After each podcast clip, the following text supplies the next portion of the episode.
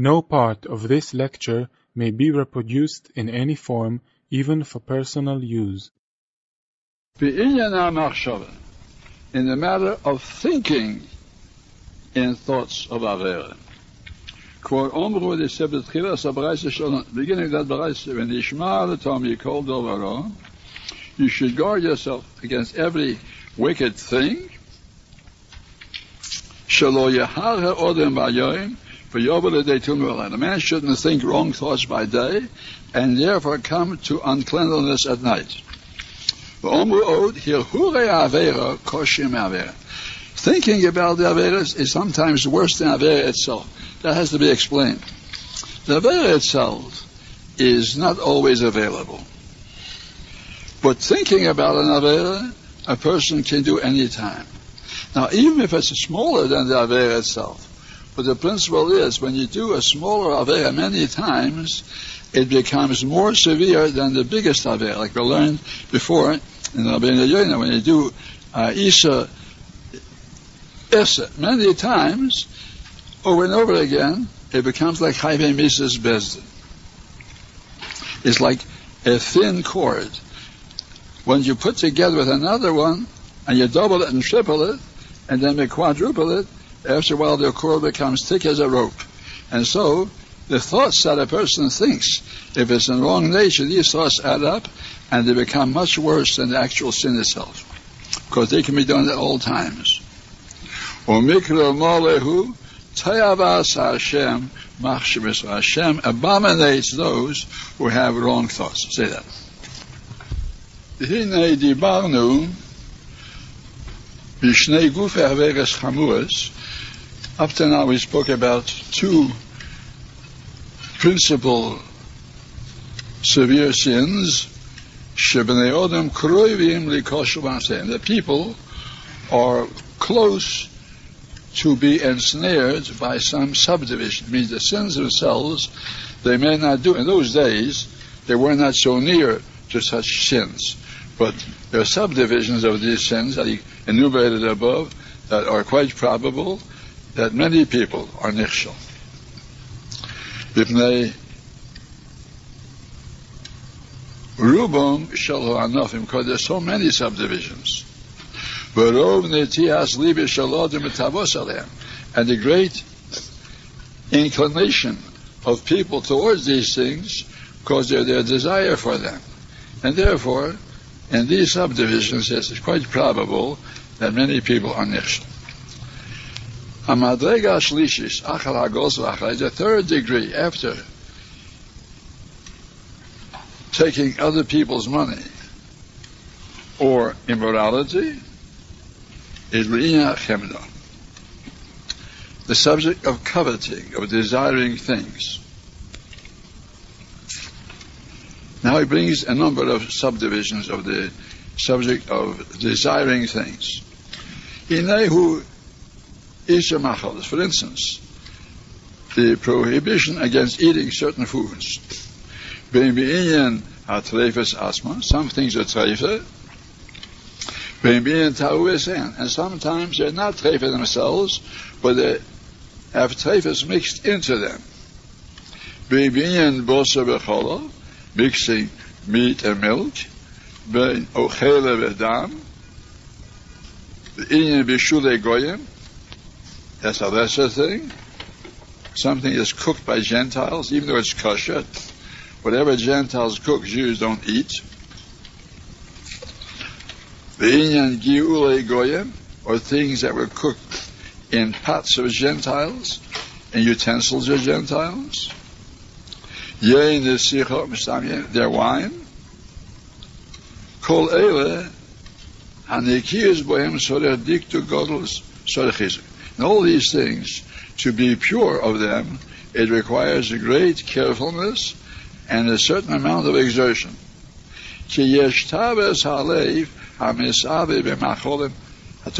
There's a desire of a person's nature after delicious foods. And also a matter of loss of money when there's a mixture of treifas in kosher food, and because of the desire to spare himself the loss, he may sometimes be lenient with himself. Uproteim rabim, and they have many details, subdivisions. Shechol according to all the laws that are well known and explained in the form of the poskim. V'amekel behem, if somebody is lenient in the case where the Chacham said you should be more severe, it means even when there's a doubt, but the Chacham said you shouldn't be lenient, A person does that is corrupting his own character. When a person yields to his desire for some pleasure in eating, when it's a matter of trespassing some law, or yields to a desire to save himself money, when a matter where the loss could be involved by keeping the halacha, that person, by yielding to these desires, is corrupting his soul. Except here.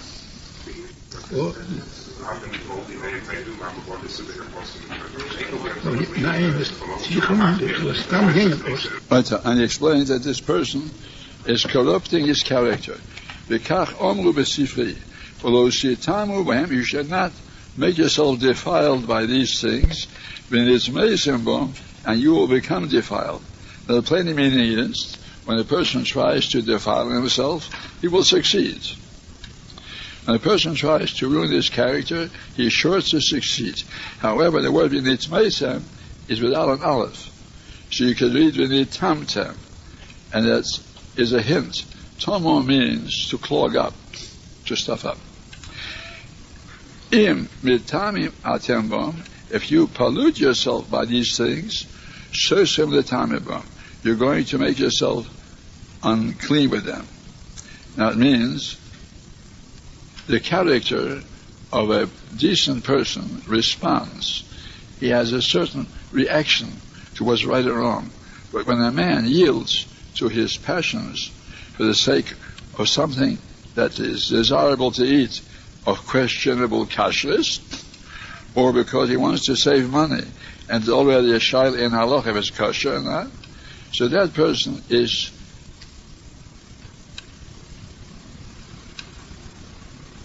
dulling the edge of his senses, is clogging up his ability to feel right or wrong. Once a person yields, he becomes less capable of sensing the difference between right and wrong. And the more a person yields, the more he becomes incapable of judgment between right and wrong. And therefore everything now becomes permissible to him. That is known from experience. It's only people who practice self-control who are able to have a clear insight what's, what's right, what is wrong. When people, however, yield to their desires, which usually is the case, then they lose the ability to sense, to feel the difference between right and wrong. So in itamta means you are clogging up your spiritual arteries. Or mamish. Now he's saying something else. Forbidden foods bring into a person's character a certain impurity. In a man's character and in his mind. Now that's something else. Besides what we said before, a person who yields loses the ability to differentiate between right and wrong, but macholas asuras especially have a character of spoiling a person's nature. HaKadosh Baruch Hu, when he commanded us to eat kosher, it was to preserve our Jewish nature, the holy nature. Am Kodesh, Hashem also by Nevela it said, don't eat a Nevela, because Anshe Kedesh Tihi Yonli. So we see that the prohibition against Nevela and against Basar B'cholov is, a, is for the purpose of preserving the Kedusha. And therefore, eating forbidden things divests a person of his holiness. It makes him more and more on the level of the nations of the world. עד שקדושוסי של עמוקם ברוך הוא משתלקת ומשחקת. The holiness that HaKadosh Baruch put into him begins to depart gradually from him as a result of eating things of questionable kashas. Who omru b'shas, Gamkin said that in the Gemara, v'nitamtem nid mesem bom, don't read nid mesem, rather v'nitamtem. And the tamtem means you become clogged up. She'avero v'tamtem es liva shalom. The sin clogs up a man's mind, clogs up his spiritual nerves. It's removed from him the true understanding, and the spirit of Sechel Shakodesh Baruch that he gives to a pious one.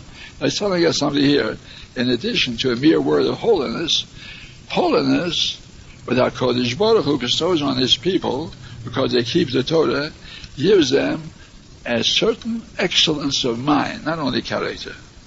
They're able to judge more correctly. Whereas the people who dabble in forbidden things, they lose their ability to understand and they become more similar to the beasts of the field. They become enslaved to their passions, to their physical nerves, and therefore they're not capable of clear judgment as they had been before. So we're learning now that Kedusha includes also a clarity of judgment. And that Hashem bestows on the those who are devoted to Him, by keeping His Torah punctiliously, so they are being given the gift of more and more judgment. So not only are they born Am Kodesh, but if they keep on practicing the Kiddush of the Torah, so, like it says, Asisem is called mitzvoisoi, v'hiyisem kedoshim. By doing my mitzvahs, you will become more and more holy. By keeping Shabbos, people become holy. Everything that you do, even putting on tefillin, anything you do makes you holy. And that Kedusha is a form of excellence, including excellence of mind, too. Say that aside.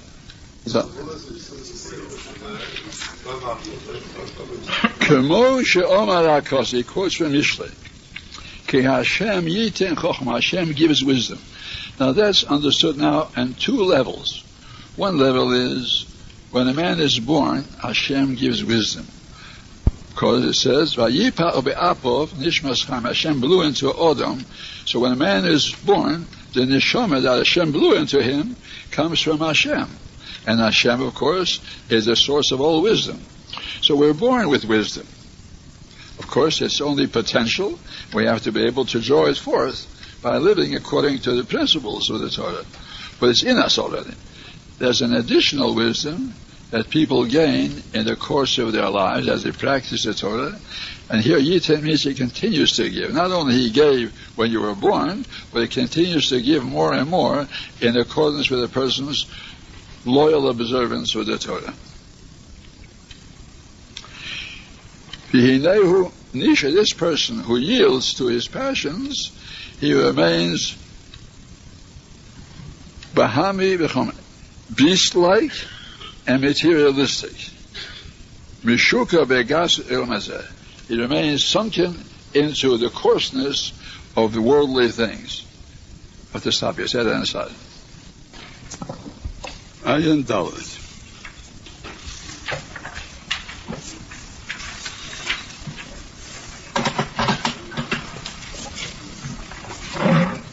The top line, he said, that when he eats macholes asuras,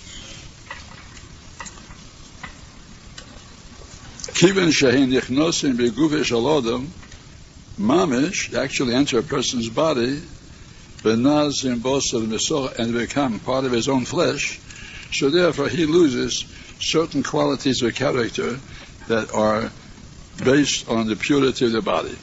The Jewish body has certain qualities of character that are physical.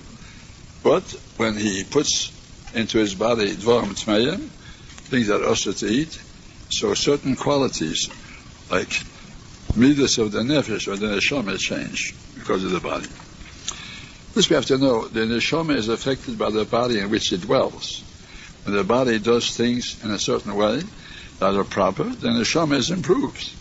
So you see, the body has an effect on the neshama. And what the body eats is teaching us now a chiddush that the food that the body takes in is also effective in making and changing the neshama.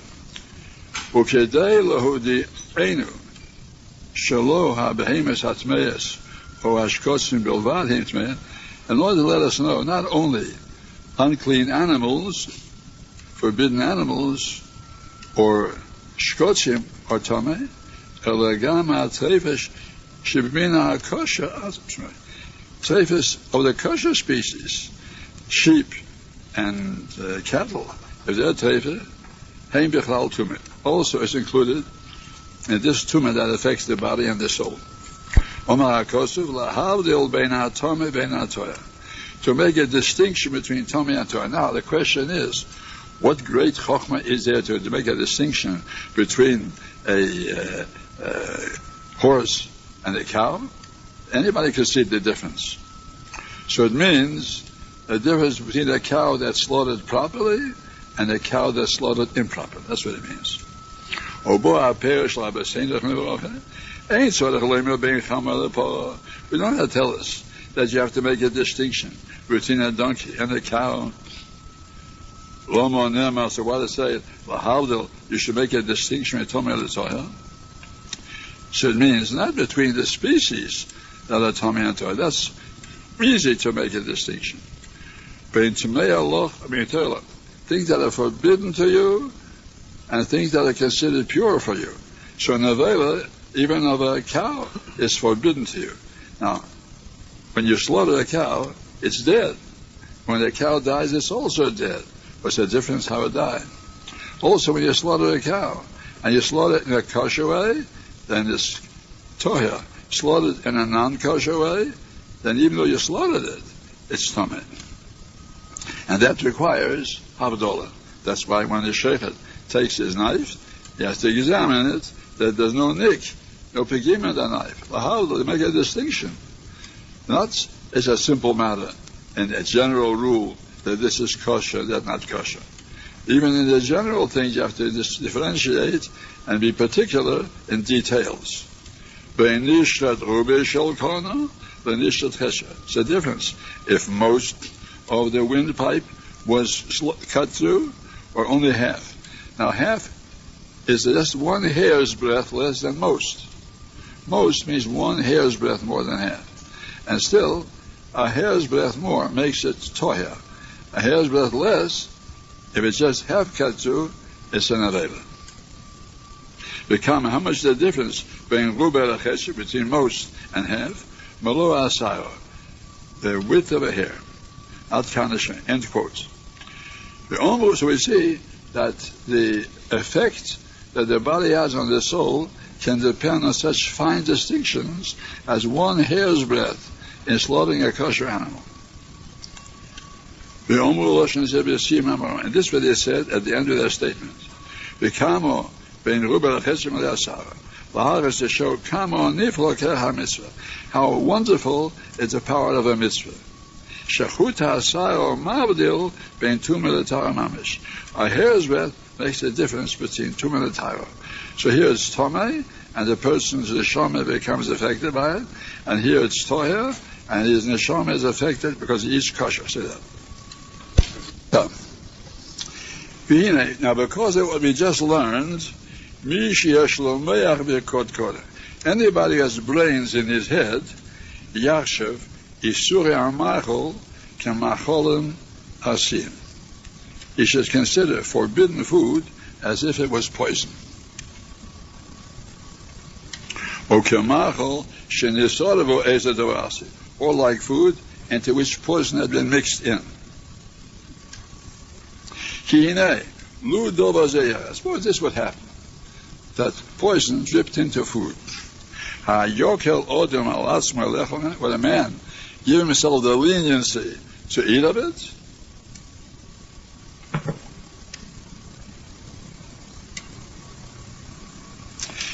And not only if it's a matter of life and death, but im yeshoya bo eze even if it'll cause him some pain,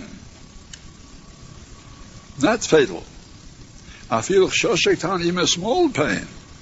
But that surely it won't be a lenient. Suppose a person knew that there are thorns in that food. Now they won't kill him, but the thorns certainly will be uncomfortable. Still, he wouldn't want to eat the food. Who wants to eat food that'll make him uncomfortable? A person will do that. Let's say he'll eat food that has thorns in it. Lo and will be considered like a lunatic. No normal person would do that. Ach isar hamachol kol be'alnu shu eres mamish For the forbidden foods, we explained already, that's actually a poison for the heart and the soul. It means it's a poison for the person's character, and it's a poison for the person's neshama as a result. Therefore, me who could be lenient with himself when it comes to a doubt of Isa, something is kosher or not. Involves seichel, if it's a person with seichel. Just like he wouldn't eat if it's a question, maybe there are thorns there, he certainly shouldn't eat if it's a question, if it's not kosher, even though he's not sure.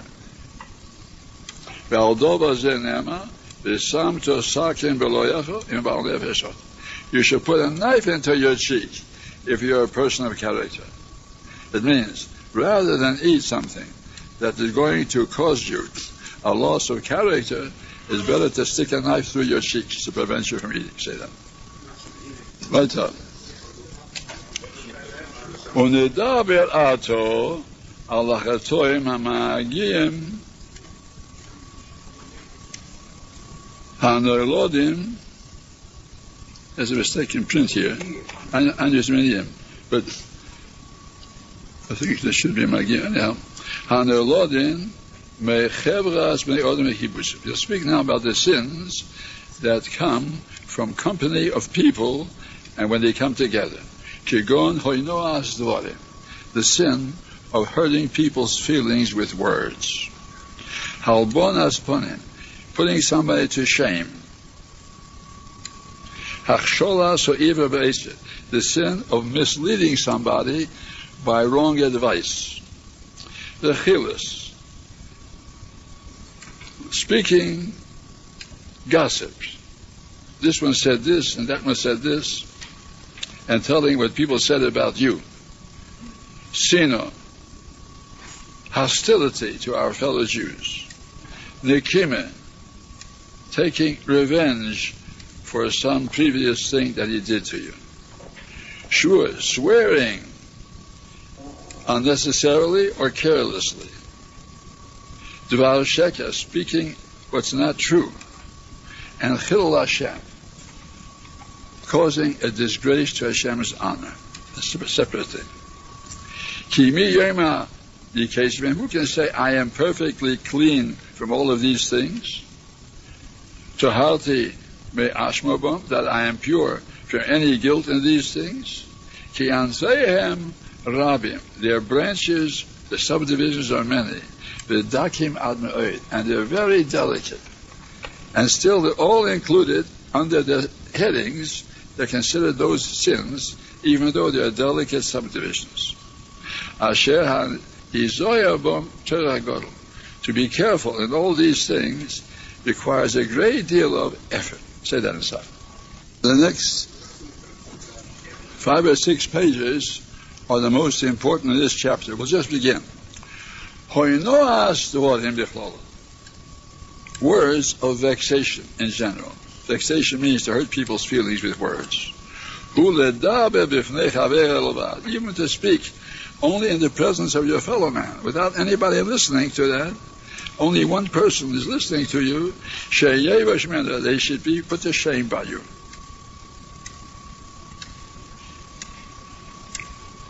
That's called Ninoazva. Uh, if a husband tells his wife something that hurts her feelings, even though nobody is present, or a wife says a mean word to a husband hurts his feelings, it's a sin of a Noah's and it's a love of the Torah. And no less than any other love. Kol beferish Surely, he will say something that causes a person to be ashamed, and embarrassed. Says or cause or do some act that will cause them to be ashamed. Even the words alone, without any kind of act, that cause them a hurt is considered a noaz That's a big subject. That's where we're stopping. Four lines down. A very important subject. All are important, but this is especially important.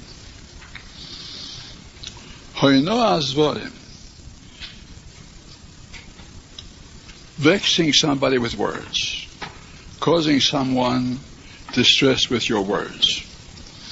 Bichlolo, is that in general? To speak in such a way that the person becomes shamed. Kol shekain that's what you said until now. It was something that could cause him to be ashamed, although you didn't say it openly. Certainly, if you shamed him directly, that's surely an azvar. For instance, you say you're a fool. That's called shaming him directly.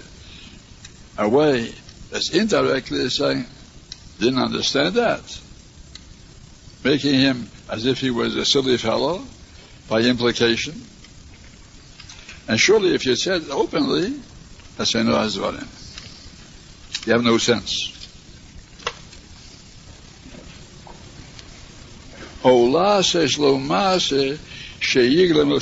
Or do some act that'll cause them to be ashamed. And this we have to know takes place all the time, especially between married people. They're constantly doing something to each other, which is the Isa Deraisa. Isa Chomo, very strict Avera. Usha Omu, Beperek, Azov, Im Hoyo Bal If a person was a Bal which he had, a past, when he was not an observant man, Lo Yomalo, you shouldn't say to him, Remember your olden days. You shouldn't hark back to his olden days at all. Don't even imply there were previous days. If illness came upon him, you shouldn't say to him, like Iyov's friend said to him when Eve was stricken with disaster, Remember, who is an innocent man who goes lost, who suffers? They implied that Iyov was to blame for his misfortunes. That's also a form of a Noaz Instead of consoling him, they were pouring salt on his wounds by implying that it was his sins that caused him to suffer. If people who engage in selling produce were asking you, do you have any grain?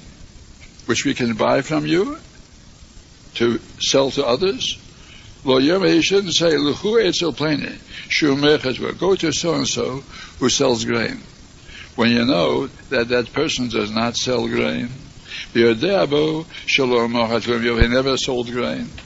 Now, by doing that, you're not only deceiving the uh, salesman who wants grain to sell, but you're uh, implying that this person to whom you send him is a no good, a shlamazel. When you come to him and say, Do you have grain to sell? He has a field, but he never have enough grain to himself. So he'll feel someone hurt. Someone sent people to him to buy grain. It implies that he's not doing his, his responsibilities of raising enough grain to leave over even to sell. וכבר אומרו זכן לרוחה, גודל, hoino azvorim, heino asmahan. Hurting something, hurting someone with words is worse than hurting him in money matters. Worse than taking away money from a man is taking away his simcha from him. By vexing him, you're taking away what is more precious than money. And he brings three reasons why it's worse. Says then because on vexing with words it says you should fear Hashem. When it comes to taking money from people, although you certainly have to fear Hashem there too, but it doesn't say openly. Lo but it doesn't say Now the Gemara gives two more reasons. One, you can always restore it to the owner. But the person hurts feelings with your words, you can never restore his feelings. Money is from his pocket. That's a third reason. But words that vex hurt his body. So therefore, vexing a person is much worse than stealing money. If you pick somebody's pocket, but you're polite to him, it's not as bad as if you were an honest man who spoke harsh, cruel words to people and made them feel unhappy. See up to here. The whole shekain in Huberabim. and certainly, if this was done in public, it's much worse. Shebehed Yashoninu, we learned openly a statement, Amal bin pnei chaver berabim, ein lo chelek If he shames somebody's face in public, means it makes his face go pale because of embarrassment, he has no chelek le'olam haba. Omar Rav Chisda, Kol HaShorim ninalu, all the gates are closed, it means HaKadosh Baruch Hu is not easily approachable today. of course, if we are persistent in praying to Him, He'll listen. But not that easy. But there's one gate that's always open. Chutz mishare ano, the gate of hurt feelings. If a person's feelings were hurt, then HaKadosh Baruch Hu is ready to listen to that person when he complains against the one who harmed him or hurt him.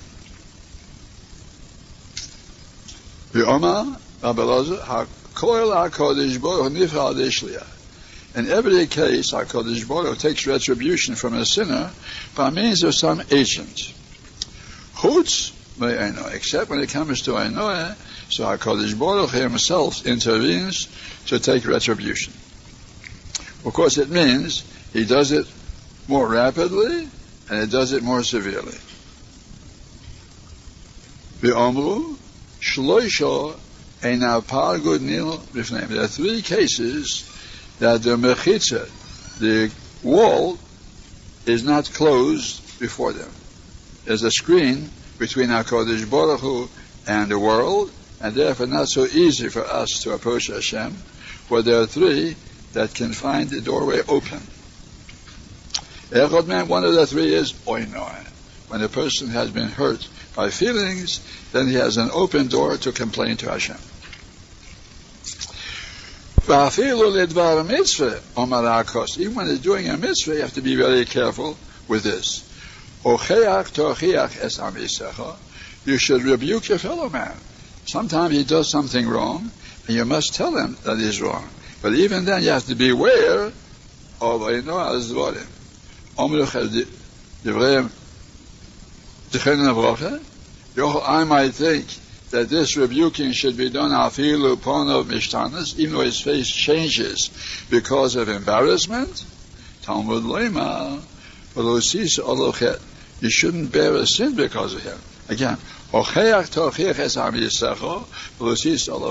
you should rebuke your fellow man, but be careful not to have a sin because of that.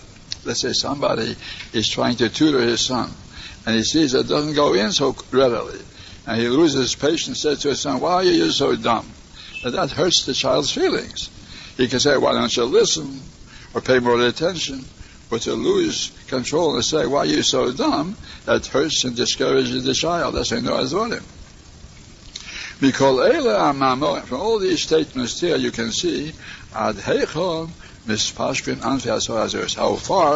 the subdivisions of this commandment go.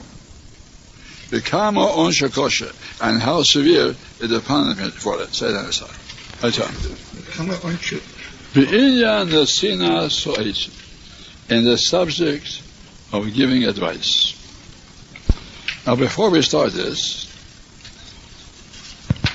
one point is necessary to make clear that if you have no advice to give, don't give it. Doesn't mean that because he asks you, you must reply. It's only if you're capable then you give the advice. Otherwise, you can say, I'd like to help you, but I'm not capable of advising you.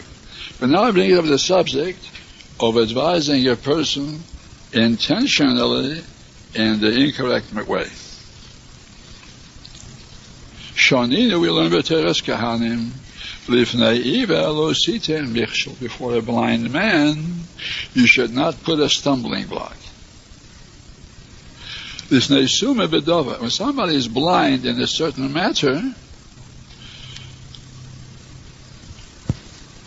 you shouldn't put a stumbling block by your false advice.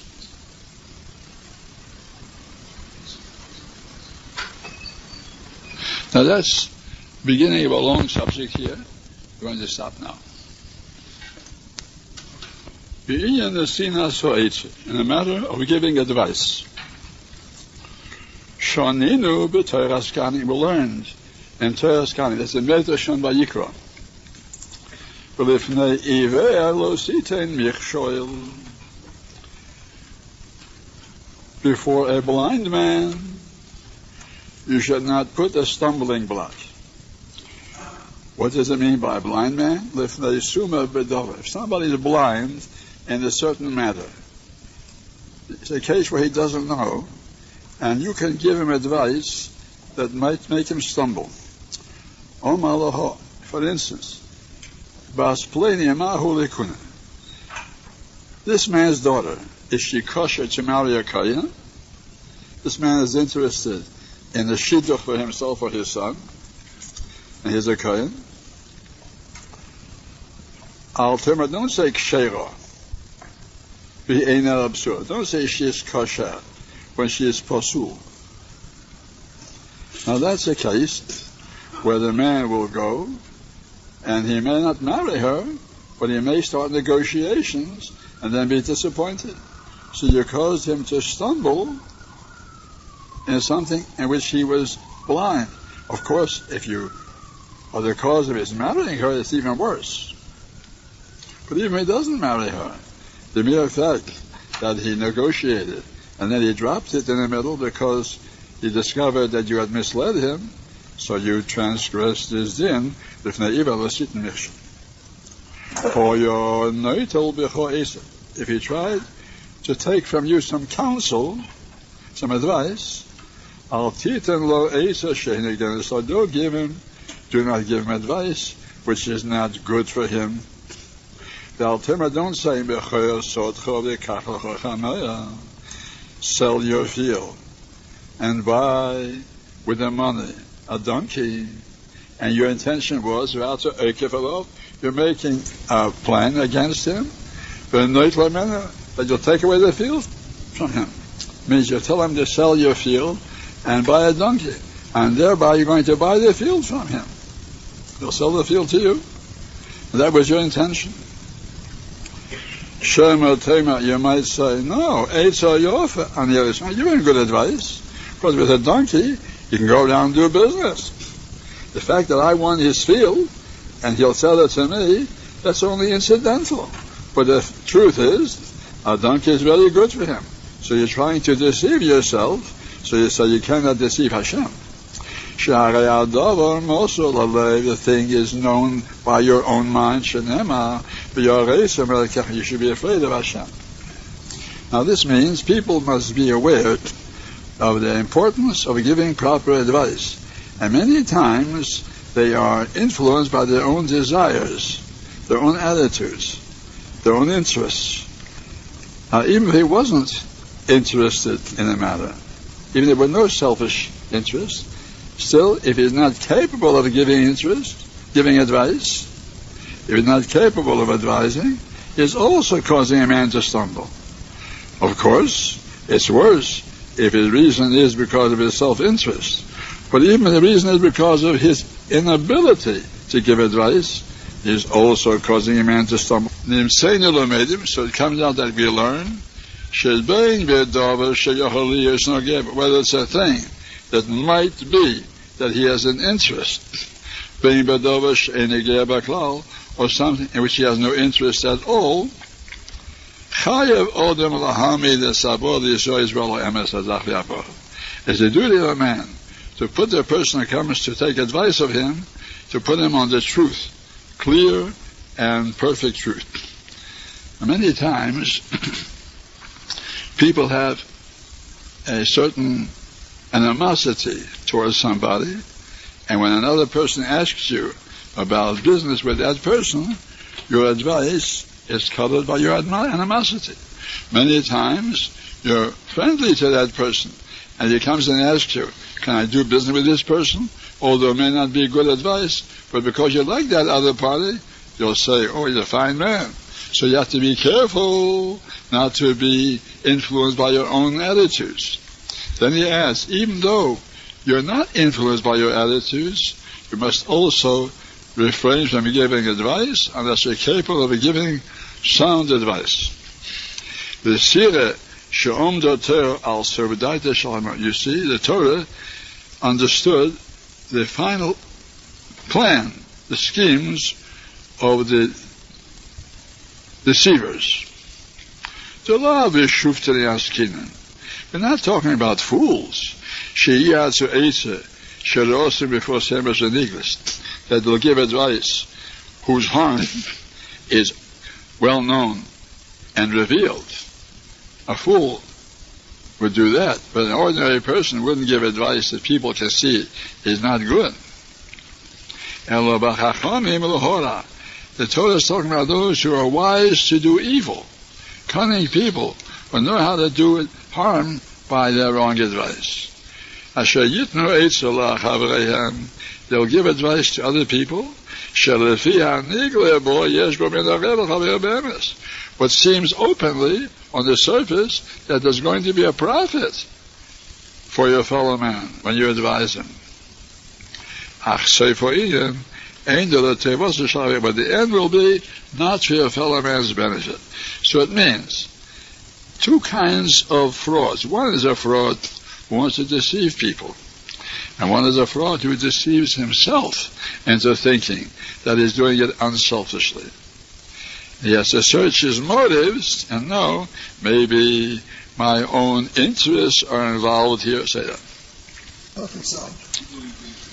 He's covertly Again,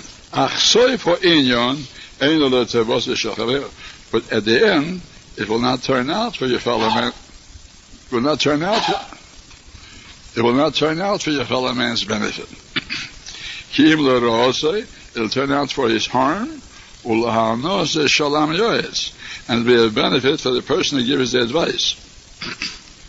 And that includes people who are salesmen and middlemen. Let's say he makes uh, reservations for you with musicians and with photographers, and you pay him a certain commission for that. They pay him a commission. You have to know that you persuade people to go to this photographer if he is not capable, or to this musician is not capable. So then, and, he, and he's an overcharger too. So therefore, this advice is certainly for your own benefit. Al Kain Omru, Shema Toima you might say, I'm giving you good advice. That's how people try to persuade themselves that they're doing what's right. You should always give it over to your own heart to decide.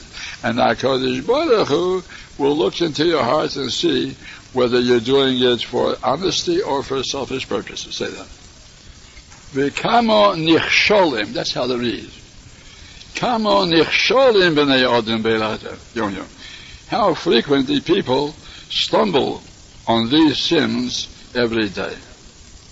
Because they're attracted by the power of the desire for their own gain.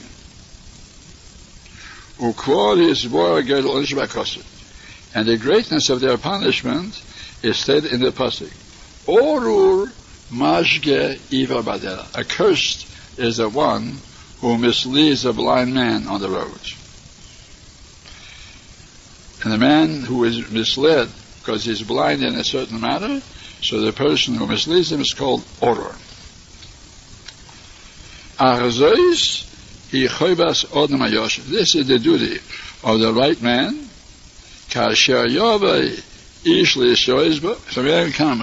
To seek counsel of him. He should counsel him the advice that he himself would have given for himself had he been in that man's position.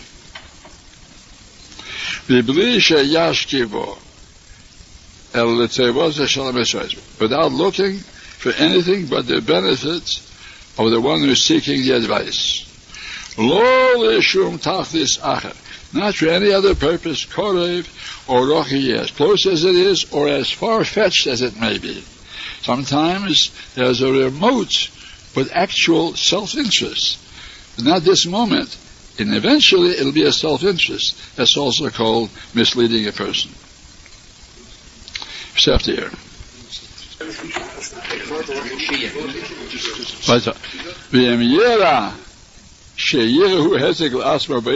If he will, if it will happen that he sees that he's going to have a loss by giving a man the right advice, what should he do? If he can rebuke him and say, don't do it, because it's going to be a harm for me, because that's not easy. He should rebuke him and tell him that. But suppose he can't say that, and the only alternative would be to give him wrong advice? No. Yistalik min adova, let him get out of the case, although, yes, so you should not give him any advice. If you see that the advice that you'll have to give this person won't be for your benefit, don't give him any advice. Say that. I involve the bottom line.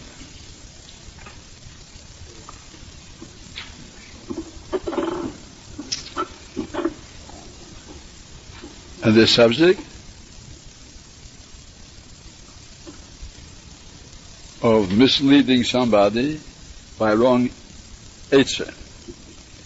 And if the counsel that you have to give him is something that might be harmful to your own interests, then don't say anything.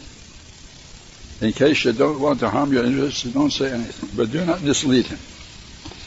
Ach al kol ponim lo yeyotzehu etzo שתכליס הדובר זולש טויבos ושלם But in any case, don't give advice which is other than the purpose of the benefit of the one who asks for it. And if you cannot give such advice because it'll harm you, don't say anything. Now he makes one exception.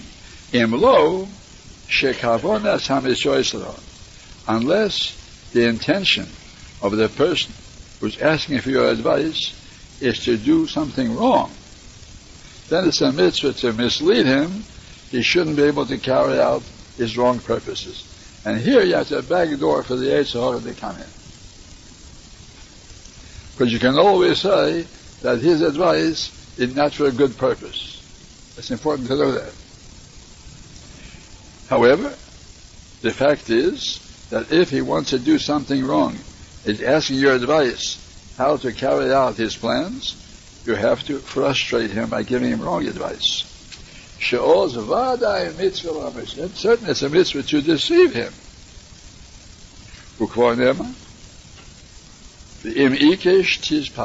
With somebody with a crooked mind, make yourself crooked in order to deal with him according to his wickedness. Chushi arke is a proof. He gave an acid when they wanted to carry out a plan against David Hamelech, so he gave him a plan to cause the whole thing to fail. So you see, it's a mitzvah to mislead people who seek advice how to do wrong things. So once more, however, we have to know that here is always an alibi for the Yetzer Hara. You'll say, well, this person wants to do something, I think it's not a good thing. I have a right to mislead him. And there we have to know our Kodesh Baruch looks into a man's heart and he sees what the man's motives really are. Are your motives really to frustrate something bad? Or your motive is just to mislead him? Set that aside.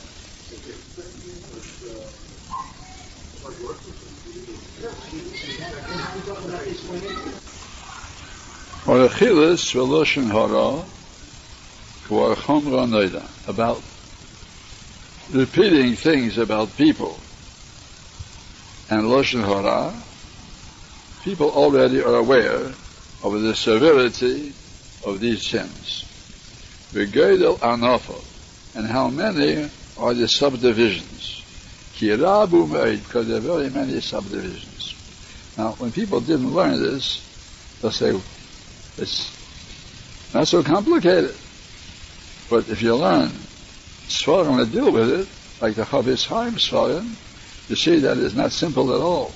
And there are very many opportunities for people to mislead themselves and to bring themselves into serious sins because they never studied the details. Just to study the klolim and not the pratim means you don't know what to do when those pratim come up. And that's why as many details as you're able to learn, especially in these things of Lashon Hara, it's always valuable. Because when you actually come to something, you say, well, that's not Lashon Hara. Or in that person, it's a mitzvah to say Lashon Hara, and so on. So all kinds of excuses and alibis present themselves unless a person learned all the details, as many as he can. Shekvor, those who. The in what they said, Shivaras Kati, they made the following decree. B'chulam be'avag lashon.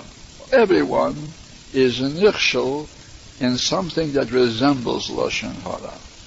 Now that's a very remarkable statement.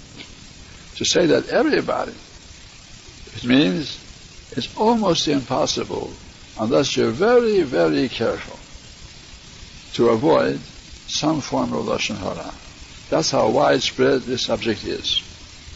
Omu, Hechedome, what's called Avak Lashon Hara, an example of subdivision. Now, Avak is the dust of Lashon Hara. Actually, not the Lashon Hara itself, but it's part of it, resembling it. If you go into Omer, said, Hey, Mishtakah Nu, where can you find fire? It means somebody comes and wants to borrow fire from you. The olden days, people wanted to borrow fire from your fireplace. So you said to him, why come to me? I rarely make fires. Go to the other person. He's always cooking and always baking. Elo planya. In the house of so and so. In other words, you're implying that this person is a lavish person who's always spending money on buying food to cook and bake, and that is a form of Abak Lashon. Or she is Saber Or, in the presence of a man's enemies, you speak of his good qualities. And as they listen, they're going to try to offer rebuttals. I say, but, but, but. And therefore, you're inviting them to say Lashon Hara. And that's why you have to be careful not to praise anybody unless in the presence of very good people. Otherwise, ordinary listeners will start arguing and say, but, and start bringing up his faults. Unless it's a famous tzaddik of many generations ago. Let's say you want to talk about Rabbi Akiva, you can praise Rabbi Akiva. Looks like nobody will speak up and try to criticize him. But be careful about uh, Rosh Yeshiva or Chassidish Rebbe that's close to our times, because once you start speaking about him, uh, somebody might speak up and try to refute your words. The whole and similar things. Although they seem to be light matters that are remote from Rechilas. But actually they belong to the Avak of Rechilas. So therefore we should know that there are many subdivisions included in, in uh, Rechilas and especially in Avak Lashon surely many. Say that aside. Klola Shaldova, to sum up this subject, Albe Drochim La Yesa. There are many paths for the Yetzer Hara. In case he cannot attack you from one direction, to try a different direction. He has many ways by which to attack a person. Avol kol dova sheyuchal mimenu nezek. But you have to know that anything from which there could result some harm to someone, or or some form of disgrace to someone, whether it's in his presence, in his presence is also Lashon Hara, or not in his presence. It's included in this Lashon Hara, Hasonoi, which is hated by Hashem, or Mesoyov, and abominated by Hashem. So this rule should be kept in mind always. When you say something, you must weigh it by its results.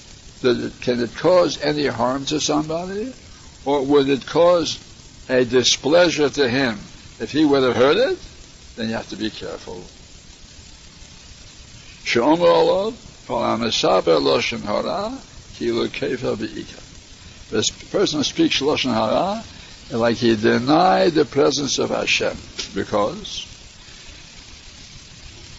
if you're speaking in the presence of somebody whom you respect, you guard your tongue, you're careful. But when you speak freely, say whatever you wish, it's a sign that you feel there's nobody watching you, nobody listening. That's kefa b'ika.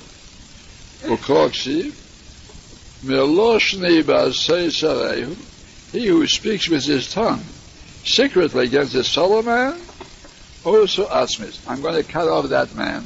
Hashem said, I'll cut him off. To cut him off means I'm going to make his life short. Say it inside. So from these last words, we understand that if a person keeps HaKadosh Baruch Hu in mind at all times, it'll be effective in preventing him from this sin. And we can add one more thing in addition. If you'll keep in mind, suppose that person concerning whom you're speaking was present, what would he think? What would his reaction be to hear your words? That's also an effective deterrent. What would he think if he were present and heard you saying these words? The bottom paragraph, Gamasino.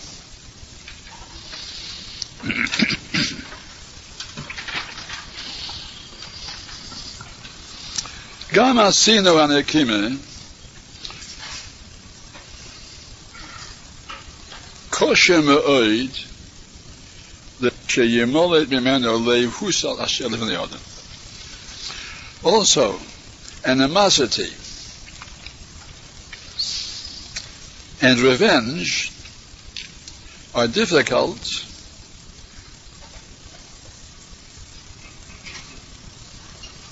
to escape from it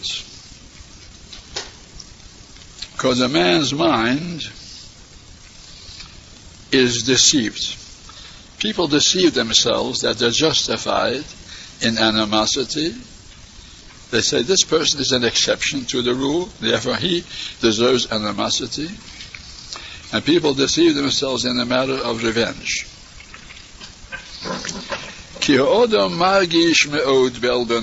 A person has a very sharp feeling about his own embarrassment.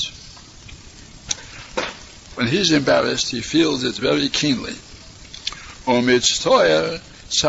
And he has great distress. And therefore revenge is sweeter than honey to him. That's his only way of getting respite or rest from his sorrow.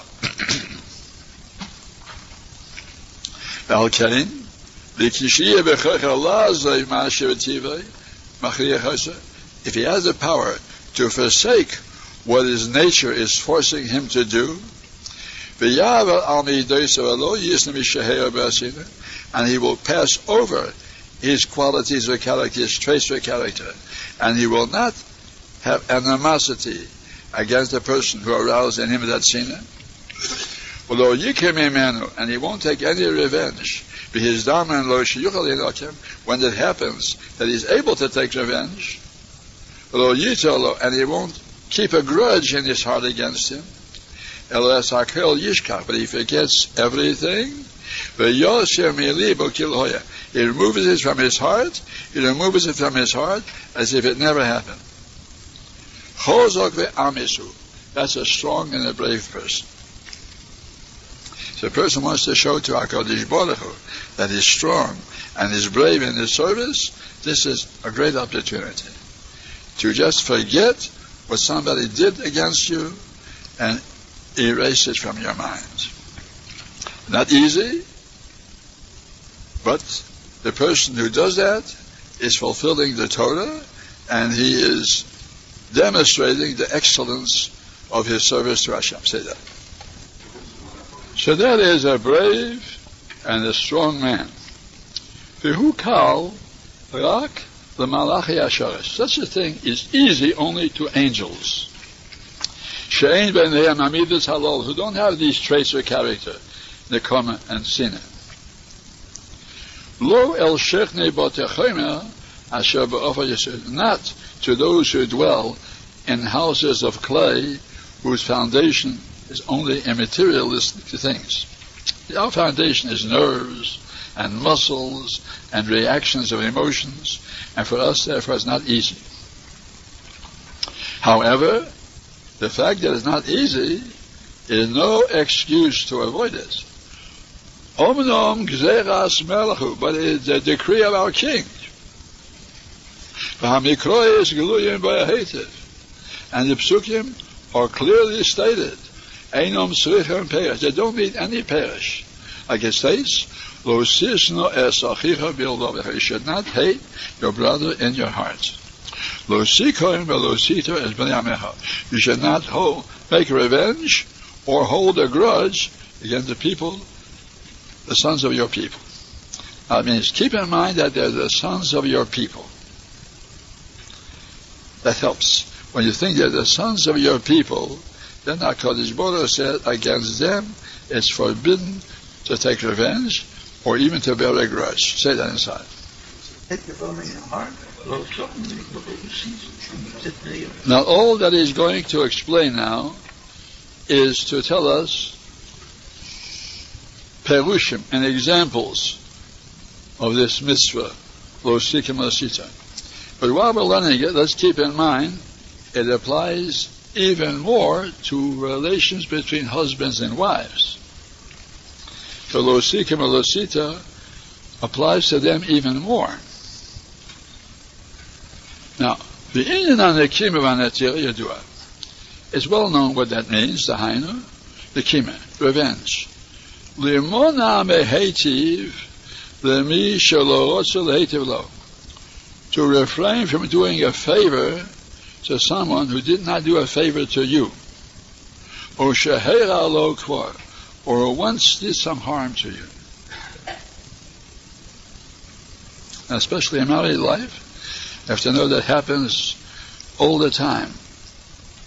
They try to take revenge, they don't forget, and that causes the worst kind of trouble in their lives. Not they're be not willing to forget what happened.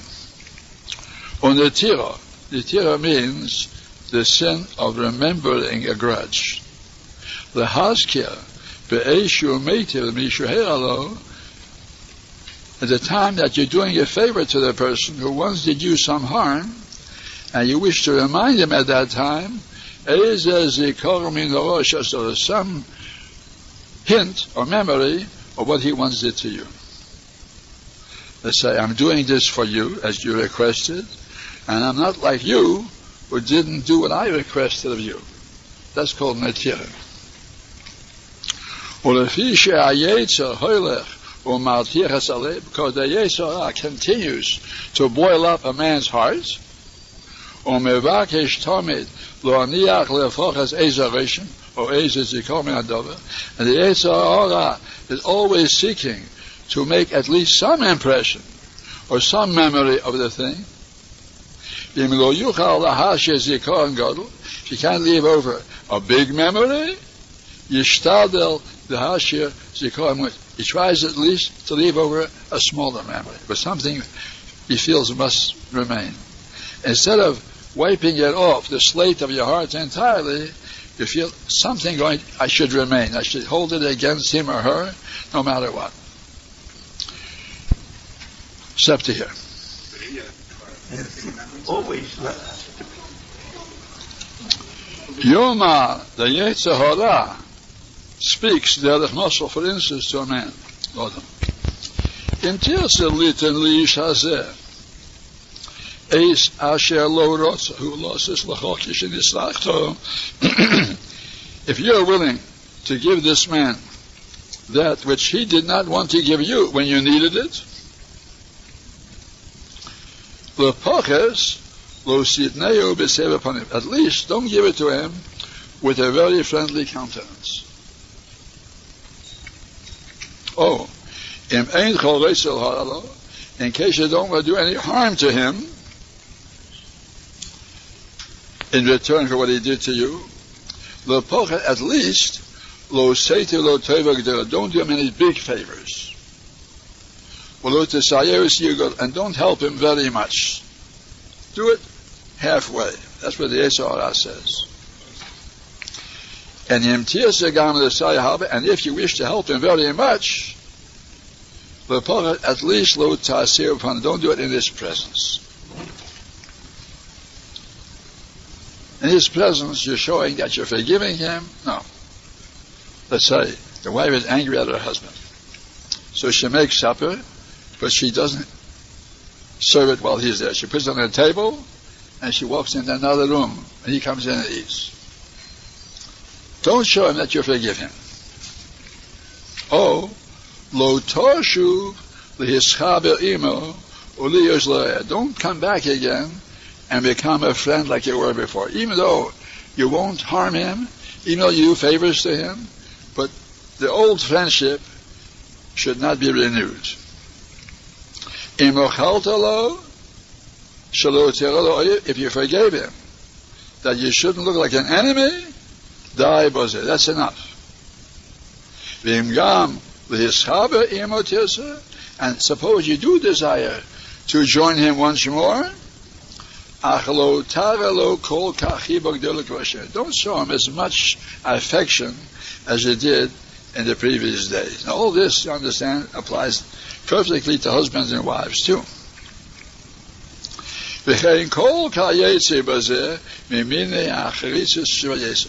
And similar forms of the diplomatic stratagems of the Yetzer. The stratagems of the Yetzer trying to get you to concede something to him and not to forgive entirely.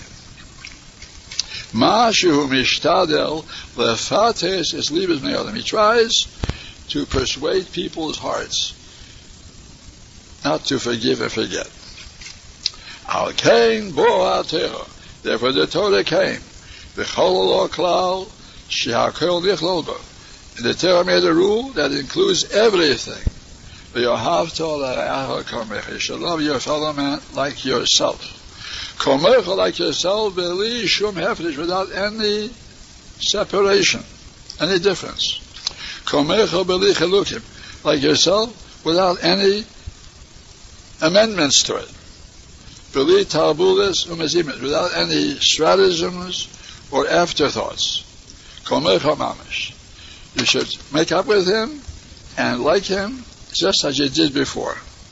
That's what the Torah expects of us. Now that's not lifnim yeshua sadin.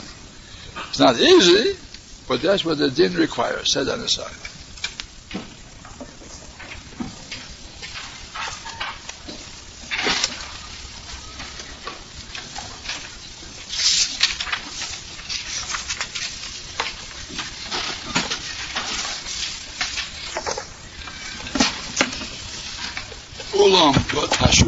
When it comes to swearing, Afal Pi, Shemian Hastam, Kol She'eno Min Hadiotis, Lishmor, Bohitzi Shem Shemayim Yipil Vatola. Although, unless a person is of the lower class, he is careful not to utter with his mouth Hashem's name for nothing. Even not swearing. When you hear people mention Hashem's name, it's a sign that they are lower class people. Unless it's done for tefillah or betochen or gratitude. Otherwise, we can't bandy Hashem's name around carelessly. And anyone who is of a better training is certainly not going to do that. Kol shekein and certainly to swear. Still, yesh od eze anofim ketana. Still, there are some smaller subdivisions. She'af al pi she'ena min achamuram. Yes, although they're not the most severe sins, like Yeshua is very severe. Al kol ponim roi, the misha roitze lias noki, lishmem. Still, it's proper for one who wants to be clean he must guard himself against them. Now he gives an example. He quotes, Omar Rabbi Lav Shua Vehen Shua. Sometimes, even when you say no or yes, it is similar to a Shua. Omar Rabbi, oh, it's only the Omar love, love. You say it twice, two times. No and no. Somebody said, Will you back out of this agreement? Said, No, I won't back out. And then again you said, No, I won't back out. Twice, no, that's a serious commitment. It's not exactly Yeshua, but the Rebbe says it's something like Yeshua. Yes. Do you promise me to do this and this? Yes. Yes, I'll do it. Twice yes is a serious business. Of course, one yes also a person has to consider it important enough to fulfill. But two times, you should be careful. That second one already makes it nailed in more firmly.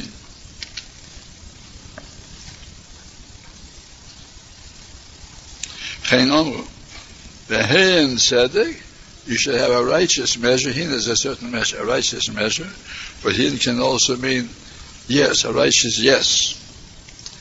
Shehelav sholchot tzedek, hein sholchot tzedek. Your not should be righteous, and your yes should be righteous. Now, when you get married, it's like saying a promise. It's more, because the chassan makes the kinyan what's written in the ksubah. And the ksubah says he promises to honor his wife. Oike, I'll honor you, kehilches guva Yudon, like the ways of Jewish men. Also, he promises to work and support her. Eflach, I'm going to work, and I'll support you. So, here is a case where a man made a kinyan. It's more than just a yes. He came to him with a handkerchief before the ksubah was signed, and the husband was the one who told the two witnesses to sign the ksubah, which means he obligates themselves. Here's a case of a serious commitment. Other cases like that, when people must know that a commitment means a certain obligation in the eyes of HaKadosh Baruch Hu.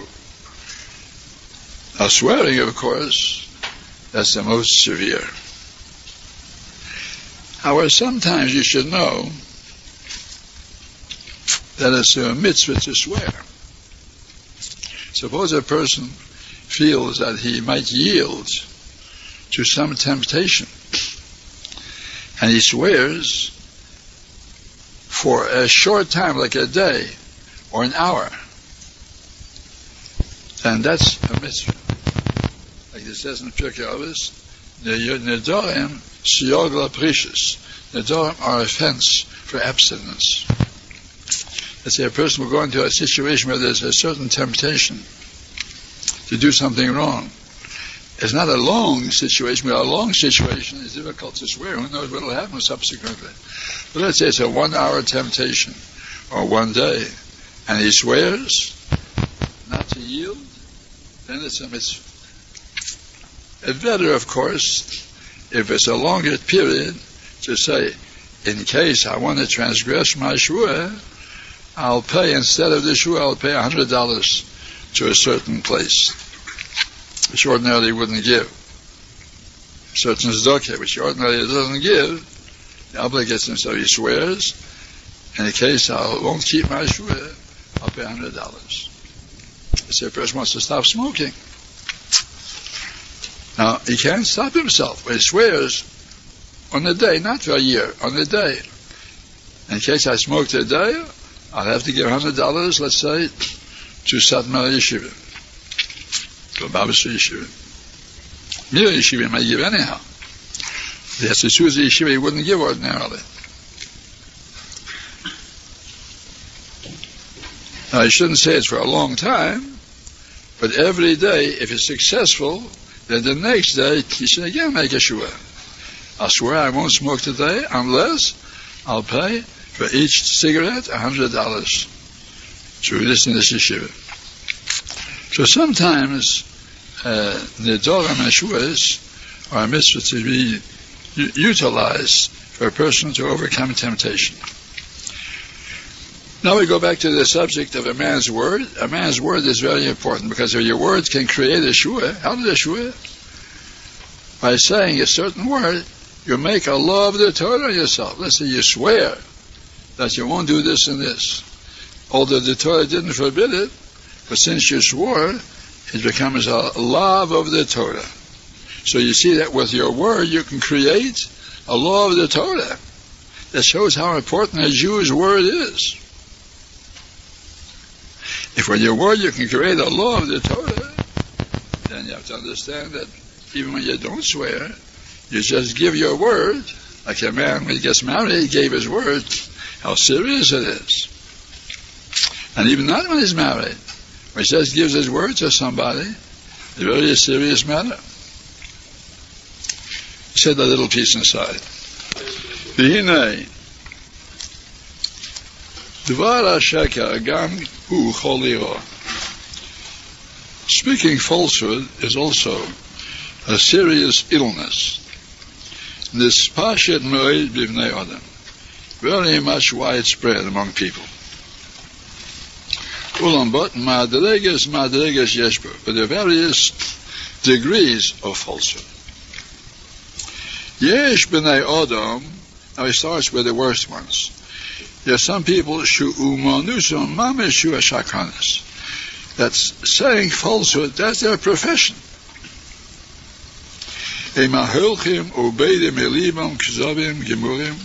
They go and invent from their mind complete lies.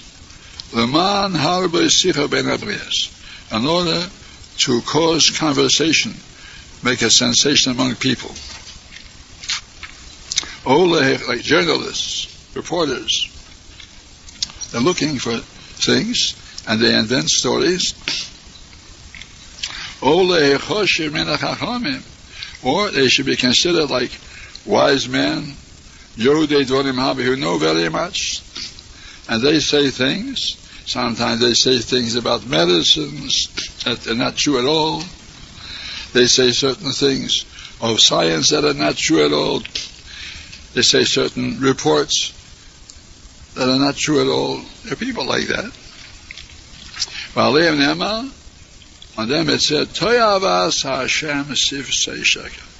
Hashem abominates false lips. Amen. Sifsoseyem Dibru Sheker. Yeshaya said, the lips speak falsehood. Your tongue expresses injustice. Dinam made a decree on them. Alba Kitis four groups of people will never be able to greet the Shekhinah. Means in the world to come, they'll be denied that happiness of coming to meet the Shekhinah. And one of them, Achadem Hukat Shakonim, the group of people who speak false. No part of this lecture may be reproduced in any form, even for personal use.